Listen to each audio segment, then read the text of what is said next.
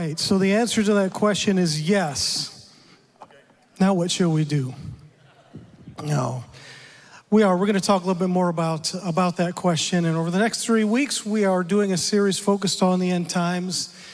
And uh, the reason for it is there's a lot of stuff that goes on, a lot of stuff that goes on in our world. And uh, you go back to like 2020, and you can think of there were a lot of riots going on. We got virus stuff going on, all kind of different things happening around the world right now. We got wars going on over Ukraine, all that kind of stuff people kind of wonder what in the world is going on? Does this have any relationship to the end of all things? And so we just wanted to focus in a little bit on that. And so that's what we're going to be doing over the next three weeks. And so I just want to pray before we dive into the scriptures, okay? So, Jesus, we come in your name tonight and we thank you for the incredible gift of your love and grace to us. Would you just lift all the burden of everything this week? People have been working, they've been doing all kind of different things. And now they've come into the doors of this building. Maybe they're joining us online. And maybe Monday and Tuesday were really rough. Holy Spirit, would you just come in this moment, silence the voice of everything else out there, and give us the ability to focus in on you, just to feel the power of your Spirit, even as we're talking about the end of all things. We know that ultimately that's a good thing because that means life eternal with you. So tonight, would you fill us with your hope? Let the power of your word just touch us. God, we pray. In the name of the Lord Jesus, we ask it. Amen. All right. Well, Matthew 24 3 says, here's Jesus talking to his disciples. And it's, it says, as he sat on the Mount of Olives, the disciples came to him privately, saying, Tell us, what will be the sign of your coming and of the end of the age? And a lot of people ask that kind of question. When I was growing up, I can remember my brother was always into this Nostradamus stuff. So if there was a Nostradamus deal on TV or a Nostradamus book or whatever, by the way, Nostradamus is not a prophet of God, so don't read Nostradamus stuff. He was always into that kind of stuff. And uh, I can remember as a little kid, my mom took me to see the local Baptist church. I grew up out in Holland, and they were showing there was a series of films. There was A Thief in the Night, I think was the first one. Then there was A Distant Thunder, and I think there were a couple more after that. And one of them, I can't remember which was which. All I know is I remember these followers of Jesus, I think in the tribulation period or whatever, and they're trying to take a stand for Christ and they're getting beheaded for it. Do you know how hard it is to sleep at night when you're a little kid after you've watched a movie about people getting beheaded? I mean, I was like, I don't want to be with the bad side, but I also kind of don't want to be the good side because they're the people getting their heads cut off. So I remember seeing those movies, and, and I was a little bit too young for this, but there was Hal Lindsey's books, I think, Late Great Planet Earth, Satan's Alive and Well on, I can't remember the titles of all of them. Um, but it was always something, always something when I was growing up. I can remember one of my relatives, somebody all heard me say this, one of my relatives talking to me because everybody's trying to figure out who was the Antichrist? Do you think the Antichrist is alive right now? And who is the Antichrist? So they go to the book of Revelation 13. You get to the end of Revelation 13, and it talks about this number associated well, with this person, and the number is 666. That's what it always gets translated as. So people are always looking for 3 6 stuff. And I can remember one of my relatives saying they thought it might be President Ronald Reagan at the time because his name was Ronald Wilson Reagan. Each of the names had six letters in the name 666. They were serious. Do you think it's him? And all that kind of stuff going on. In 1988, remember it was 88 Reasons Why Jesus Will Come Back in 1988? Pastor Ken and I were talking about that today. It was supposed to be, there was like a three day window when Jesus had to come back. September 11 through 13, 1988 he didn't come back, obviously. And then the new book that came out was like 89 Reasons Why. It should have been, oops, 89 Reasons Why Jesus Will Now Return in 1989. My best friend in, uh, in high school growing up, he was the son of a Pentecostal preacher, and the fellowship that they were a part of, a lot of the people in that fellowship thought that they were the one true church. So, what they, not all of them believed it, but a lot of them believed it. So, they thought, before Jesus comes back, all the real true believers in Jesus are going to come and join our one true church, and then Jesus will return for his bride, which is that denomination. Not all of them believed it, but a lot of them did. And because of that, they attached prophetic significance to a lot of things that were just going on in their fellowship. And I remember some of them were talking to me saying that, because at the time, their general superintendent, our general superintendent just preached on Sunday. And if you didn't hear the message, great message. You need to pull it up and listen to it. But their general superintendent at the time was a lot older than our general superintendent is. So they were talking about when he passes. So, because they thought they were the one true church, or at least a lot of them did, a lot of them thought that if Jesus didn't come back first, once their general superintendent dies, that's going to be the trigger for Jesus to return. So they attach prophetic significance to all that kind of stuff. And then you remember, you get to the, the 90s and we're approaching the end of the millennium. So we're going to turn the year 2000. Y'all remember Y2K stuff? I'm going to be careful because I might, some of y'all might have done some of the things I'm about to make fun of. I'm sorry. I'm sorry. I'm sorry. So I was living in Virginia at the time, and uh, there was a lot of stuff going on. Because if you remember Y2K, if you don't remember what was what that was all about, we were going to flip from 1999 over to 2000, and the thinking was all the computers are built only to go to 1999. So when it flips over to 2000, they're not going to know what those numbers mean. Everything's going to shut down. The grid's going to shut down. The nuclear weapons are going to freeze. Everything's going to just come to a screeching halt, and we're going to be in a world of hurt. So a lot of people where I lived were saying, "Hey, come with me to my Y2K meeting. And a lot of these meetings were in churches. And uh, so they would talk about, and, and it was wise to be ready just in case something like that was, was really going to happen. But I had a friend of mine who spent, I don't know how much money, buying hundreds and hundreds and hundreds of gallons of kerosene So kerosene and food all over the place and all the rest of the stuff. And my wife and I, we, we packed up a little bit of stuff, got a little bit extra food, a little bit extra water, whatever, just in case something funky happened. But we were, that was all that we really did. Well, he stocked up on all of this kerosene, and I'm sitting there because I like to watch the ball drop on New Year's Eve. And there I'm sitting, and the ball drops and hits 2,000, not a flicker of a light, not nothing. And I started just rolling, laughing. And my wife was like, What is so funny? So I'm saying, That dude stuck with I don't know how many gallons of kerosene. I don't know what he's going to do with that. I had friends who were considering here back in Michigan, I was in Virginia, but I had friends here who were thinking they were going to sell their house, move out to the country, uh, stock up on MREs. If you don't know what an MRE is, it's a military deal, a meal ready to eat. How many of you have ever eaten an MRE? Oh, a lot of you have. It's horrible. It is just designed to make you survive because it ain't going to taste good at all. I had one MRE one time. I had a friend who wanted me to become a, a military chaplain. He says, I'm going to give you some MREs so you can see what it's like. I had one which confirmed to me God did not call me to be a military chaplain. I ain't eating. I ain't eating this stuff. But there were people who were thinking it was going to be really wild. We better stock up. We better move away because we're going to have to survive. There were a lot of things going on at that time. I don't know if you remember that people were all into uh, the Bible codes, the Hebrew Bible code stuff. If you were, if, if you, uh, some of those books are really interesting and whatnot. But the Hebrew Bible code deal was that if you read the Hebrew Bible and you do some equidistant letter stuff and whatnot, that all these prophetic things would surface and I talked to friends of mine who are Hebrew scholars and they love Jesus and they're like, we love the Lord and everything, but there's the Bible code stuff that's not a real deal. God's not trying to hide stuff in the scripture from us. He's put it out there. We got enough trouble living the stuff that's on the surface, let alone worrying about what's underneath the surface. All kinds of stuff that goes on. And you know, it's okay to get a sense of how things are going to unfold. There's nothing wrong with that. But we can easily get focused on the mysterious and the sensational. Today, there was an article that dropped about blood moons again. And there was a season where that was there was a lot of people talking about that stuff. And God sometimes does use things in, in the skies and in nature and so forth to communicate certain things. But there was another article that was focused in on this blood moon related to China or whatever, and does this mean that the end is coming?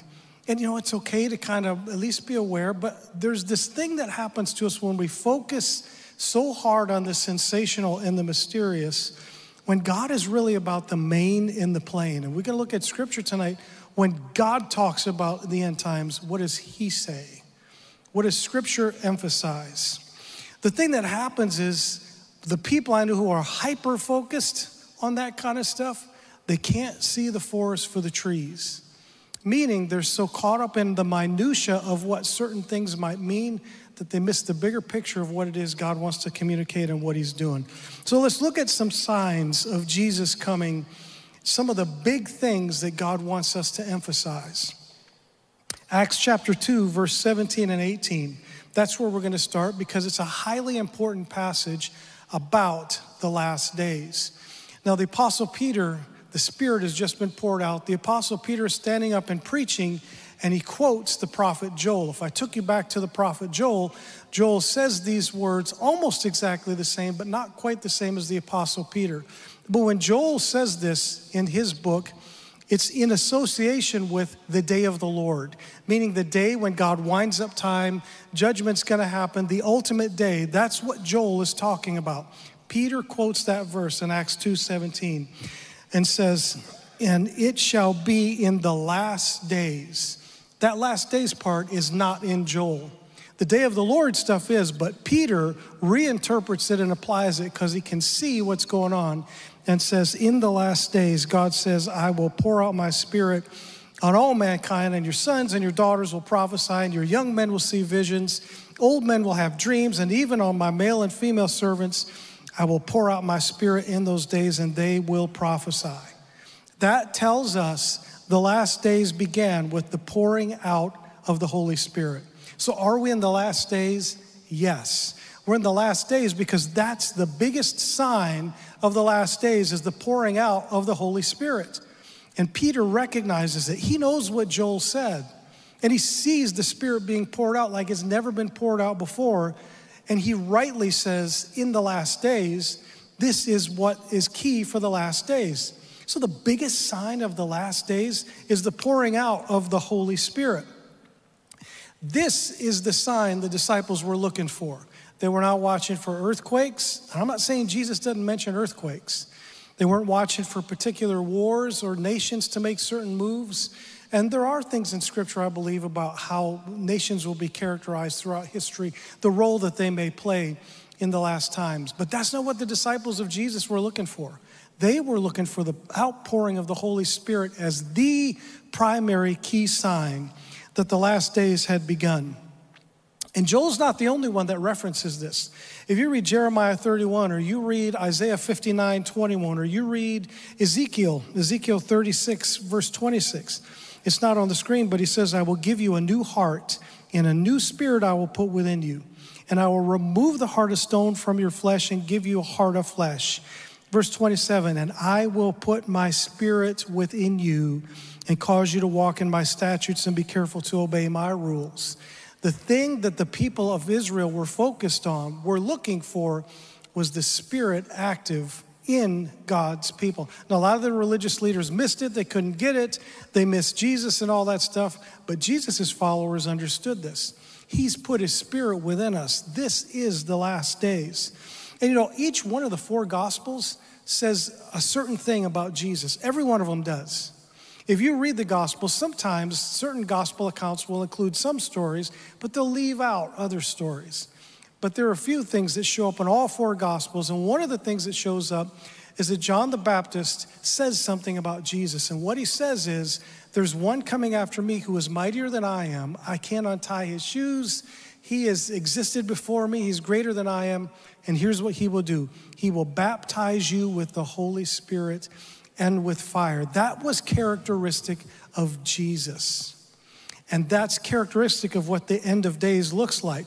Now, what we can do though is go, okay, so I know that the Spirit is a sign of the, of the last days. It started in the first century then when the Spirit was poured out on the disciples. Okay, now let me get back to focusing on this other stuff that's mysterious and really interesting. We can't do that.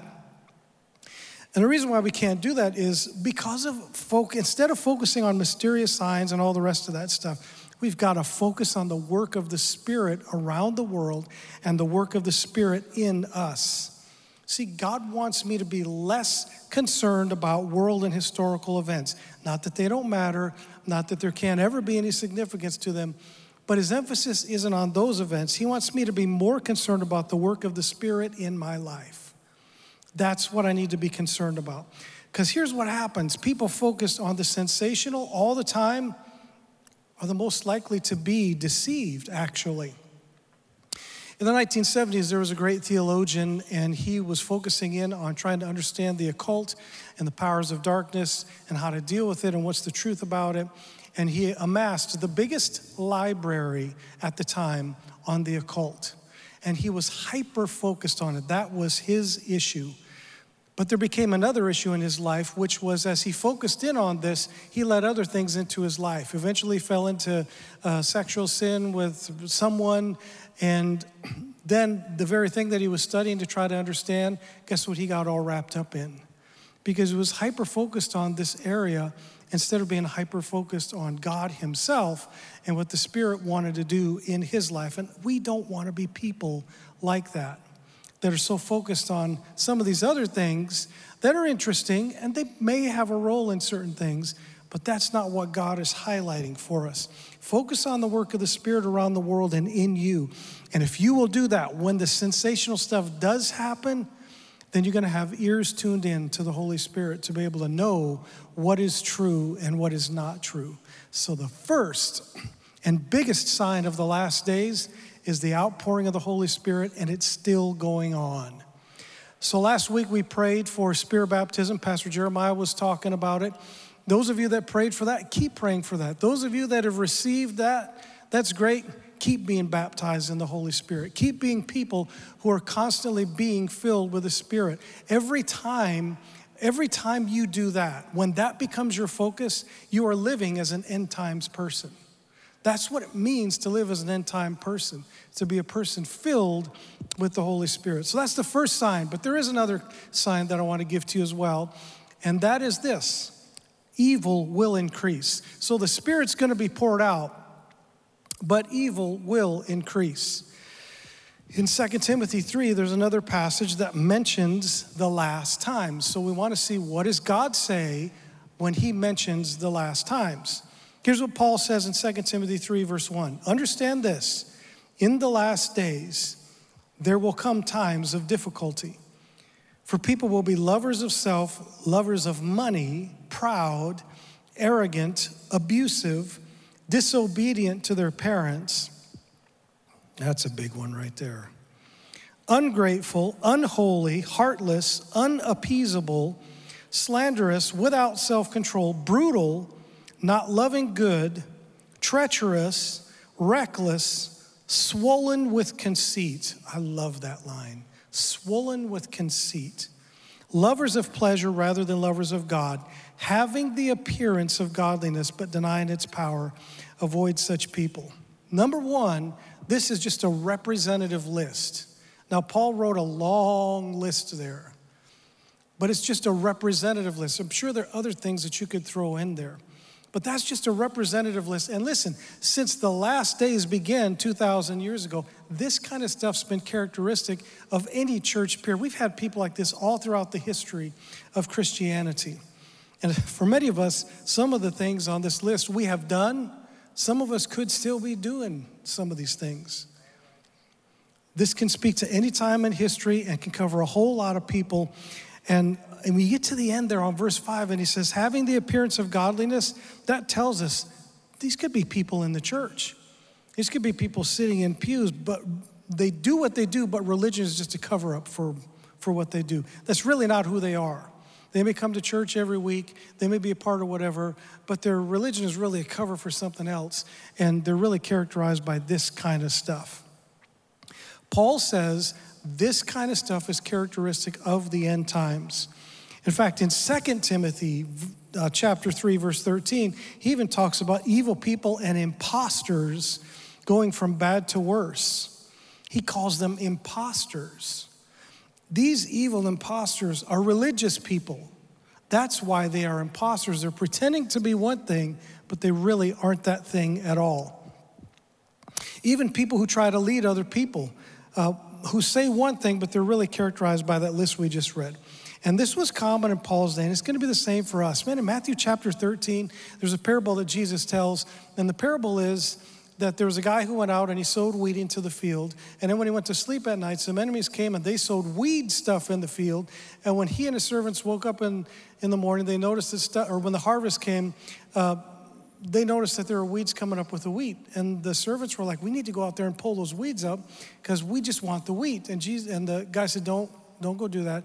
Just let the weeds and the wheat grow together. And then at the end, we'll go collect the harvest because we don't want to destroy some of the wheat by just going out to try to focus on the weeds, meaning Jesus was saying, using this parable to say, they're going to be evil with us all the time. There's going to be evil and good side by side all the time. And can I tell you that evil and good is even going to be in the context of the church? That's characteristic of the last days, that evil is going to be going on all the time. And we can expect that there's going to be an ongoing presence and influence of evil, but we've got to trust in the end, Jesus is going to take care of all that stuff. There is a judgment seat of Christ. There is a judgment seat of Christ.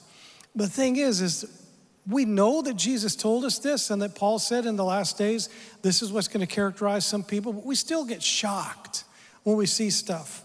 We get shocked when we see evil around us, especially because the context we live in has been very blessed. We really do live in a very blessed country. So when stuff happens in our country that we think should be happening somewhere else, it shocks us. And then we think, boy, the end must really be coming soon. The rest of the world may be experiencing it already, but when we experience it in this context, it's shocking. And I understand that because I get shocked at stuff too. But both Jesus and Paul said, you should expect that. Expect there are going to be evil going on. Expect there are going to be evil people in your midst. There's going to be that influence around. And just because I don't deal with those people immediately right now doesn't mean I won't deal with those people. He will deal with those people. Like I said, there is a judgment seat of Christ. I always tell people that I would like to have a comment at the judgment seat of Christ on some people. I I know it's not very nice, but I think Jesus, because you know, Jesus says, Vengeance is mine, I will repay. There really is coming a day of judgment. And sometimes I think, yeah, but Jesus, I'd like to see judgment now on some people. But if I have to wait till the judgment seat, am I allowed to raise my hand? I got a comment before you judge so and so. But Jesus will have his judgment seat and he'll judge righteously and right. We just need to know that for now, when you see evil around you, you're going to have to entrust that to Him and just understand that Jesus has a plan that's greater than ours. And even if He told us why He does things the way He does, it wouldn't be good enough for our finite human minds. We've got to just entrust it to Him.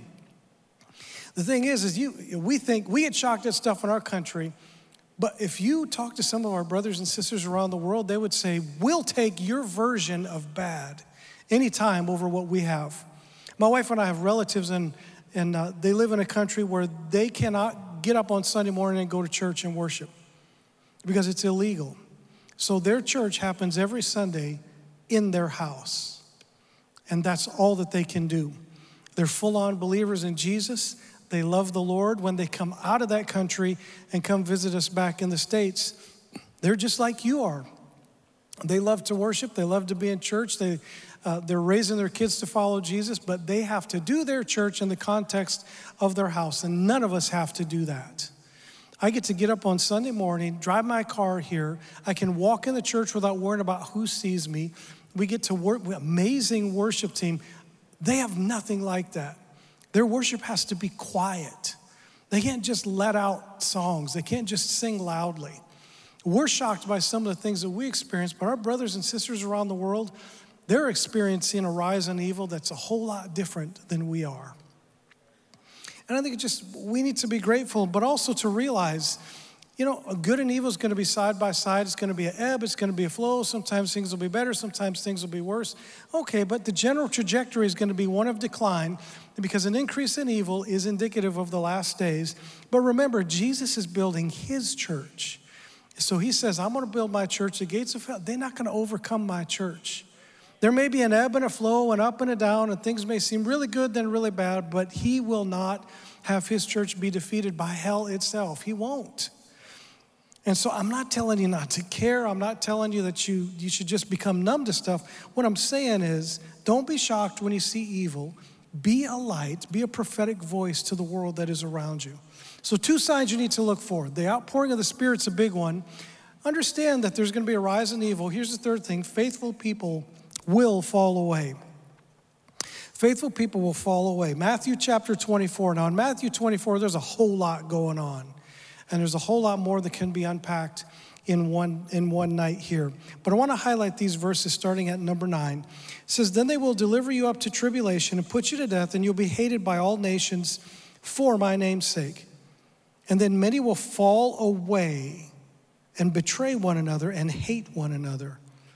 And many false prophets will arise and lead many astray. And because lawlessness will be increased, the love of many will grow cold.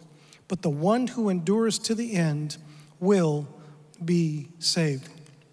Now, this stuff has happened all throughout church history, but the closer we get to the end of the age, the more this stuff is going to happen. I want you to think about this part where it says false prophets will arise and lead many astray. Deuteronomy chapter 13 actually defines what a false prophet is for us. A lot of people think a false prophet is somebody who prophesies to try to tell what's going to happen in the future, and if they miss it, then they're a false prophet because their prophecy didn't come true. That's not how Scripture defines a false prophet. Scripture does talk about prophets that miss, and it happened in the Old Testament and the New, but that's not what made a prophet a false prophet. What made a prophet a false prophet is someone who claims to speak for God but actually leads people away from him. That's what a false prophet looks like in Scripture. And we've got examples from, from our time. Uh, y'all remember, some of y'all remember Jim Jones, late 70s. I can remember being over at my grandma's house every day. We'd be watching uh, ABC World News Tonight, and they'd always be talking about what was going on around the world. That was a huge story. If you don't know who Jim Jones was, uh, he was a guy who just wrapped himself in the name of Jesus and took the scriptures and just preached craziness. And they moved down to uh, Guyana and named their little compound Jonestown. And Jim Jones preached his deal. And when things didn't work out like he wanted, you can watch, you can read books, there's documentaries out there on it.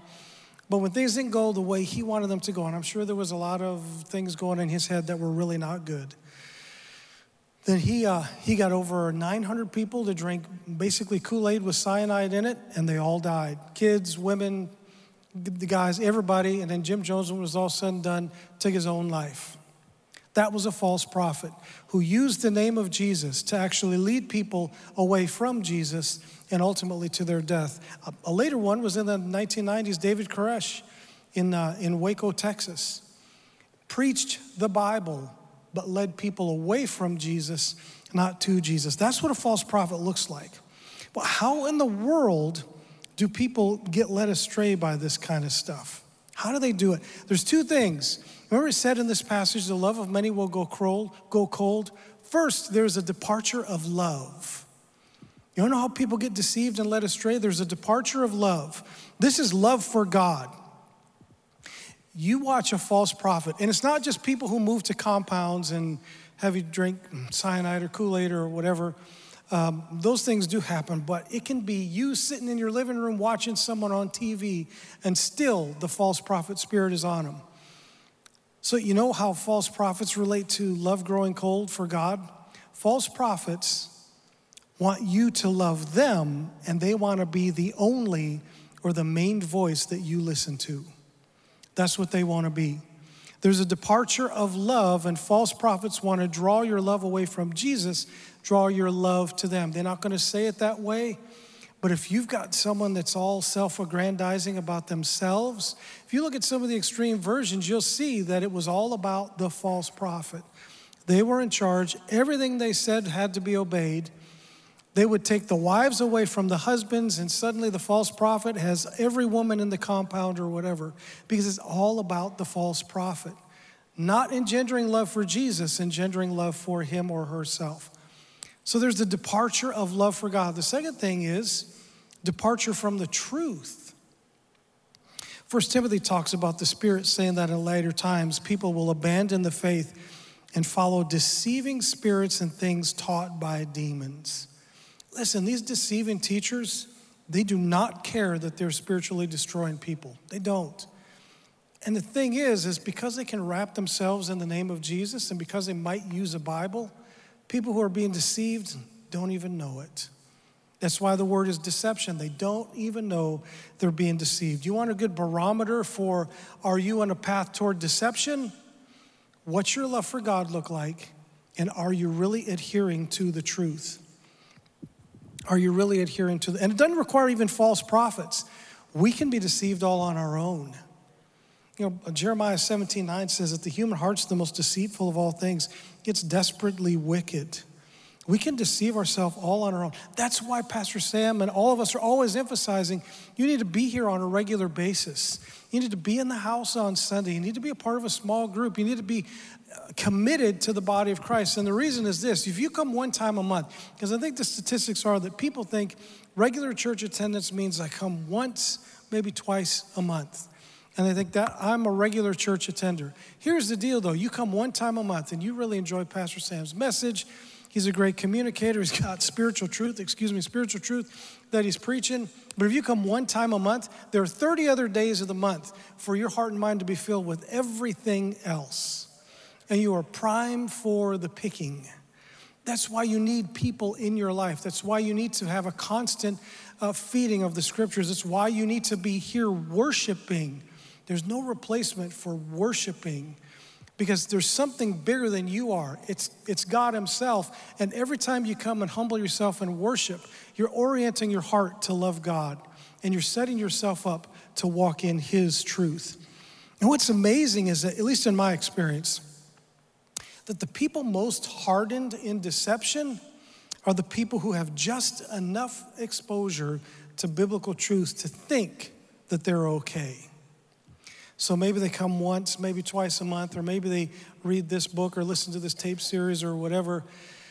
And uh, they've got just enough truth to think, okay, I'm good, but they're primed for the picking for everything else. Be a part of what's going on here. Don't be led astray, not by someone else and not by your own fallen heart. So, there are three signs I've given you that when Scripture talks about the last days, this is the stuff it emphasizes the pouring out of the Holy Spirit, which is great. There is going to be an increase of evil faithful people will fall away. Here's the fourth thing the spirit of Antichrist will spread deception. The spirit of Antichrist will spread deception. Second John verse 7 says, Many deceivers have gone out into the world, those who do not confess the coming of Jesus Christ in the flesh. Such a one is the deceiver and the Antichrist. Watch yourselves so that you may not lose what you've worked for, but may win a full reward. Everyone who goes on ahead doesn't abide by the teaching of Christ. They don't have God, but whoever abides in the teaching has both the Father and the Son. So scripture does speak about a man of lawlessness. Get that question a lot. Do you think the Antichrist is alive? I have no idea.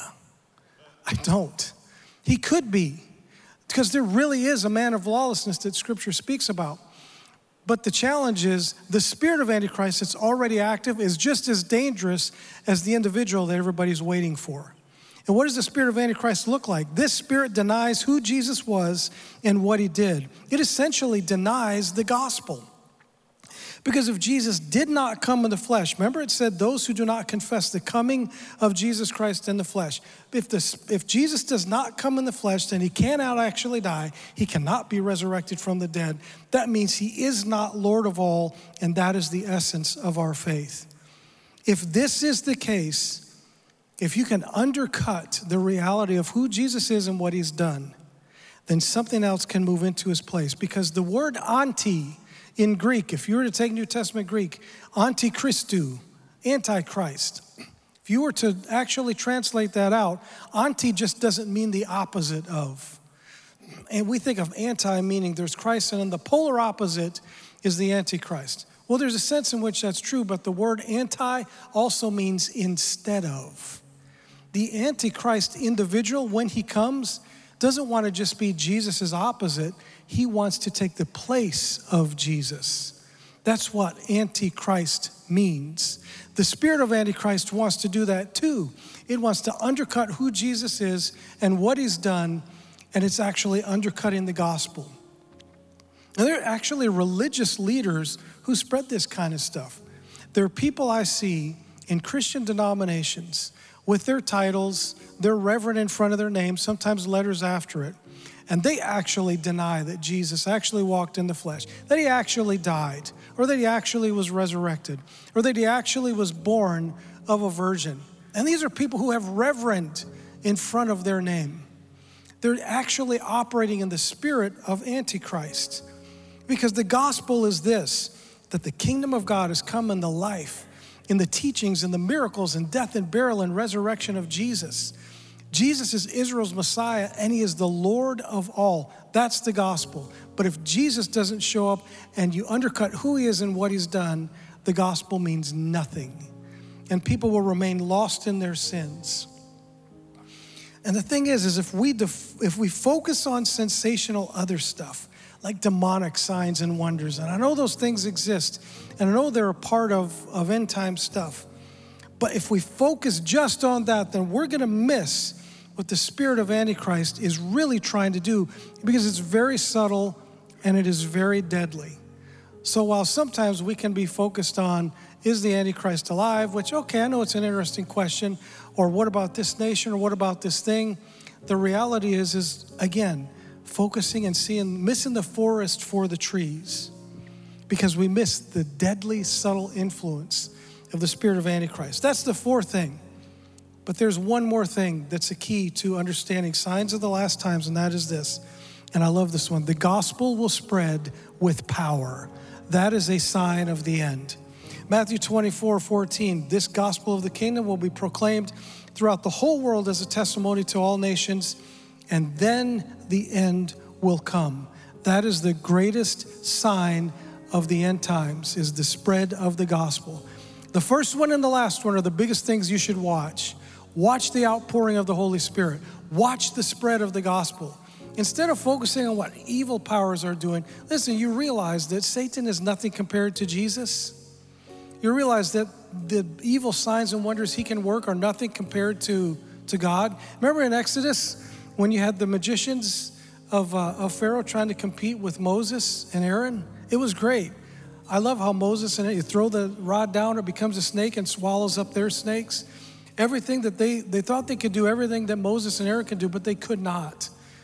God toyed with them for just a little bit and then pff, smashed them. The wonders and works that God wants to do through pouring out His Spirit, using you to spread the gospel, are so much greater than even focusing in on some of the strange, evil, bizarre stuff that sometimes people can. Instead of looking for that, we should be looking for revival. That's a sign of the end when you see revival happening, that's when you should be looking up because this is one of the greatest signs of the last days that the spread of the gospel will happen in power. Jesus and his mission are the focus of the last days. That's the focus. And next week, we're going to be talking about so how do we handle some of the timing? What kind of stuff is going to be going on? We're going to focus on some of those things and answer some of those questions.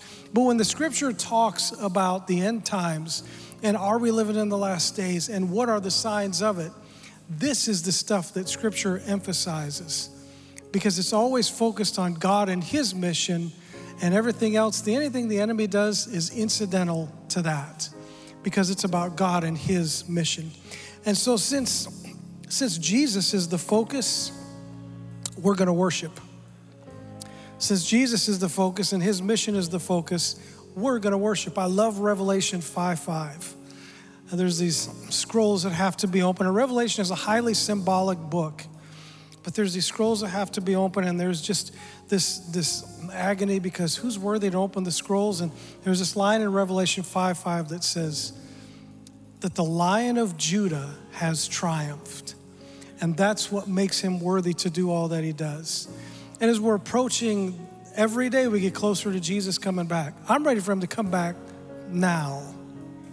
One time I was driving down the road and the sky got really funky, and I thought, is this it? And I actually looked up. I really did. I leaned forward and I looked up. Nothing happened. oh, come on, man. Every second that you live, you get closer to the time when Jesus will come back. the lion of the tribe of Judah, has triumphed over all evil. No matter what any Antichrist figure does, no matter what happens in Israel, no matter what happens with the nations, wars, rumors of wars, all that stuff, Jesus is the focus. So we're going to worship. When we get toward the end, uh, before we dismiss, then we'll, we'll have a time of prayer and so forth. But before we go to a time of prayer, I want you to stand with me. And I want us just to focus in on Jesus and give our worship to Him. So, Jesus, if you really are the focus of end times, if you really are the focus of all that we're supposed to be about, in this place, then we come into alignment with your word. And we're going to exalt you. We're going to lift you up in this place. And God, I pray for those who've come into this room and they've been concerned about stuff going on around them and they see everything happen and inflation and wars and all that stuff and wondering, what am I going to do? Is this the end of all things? Jesus, would you just come in this moment?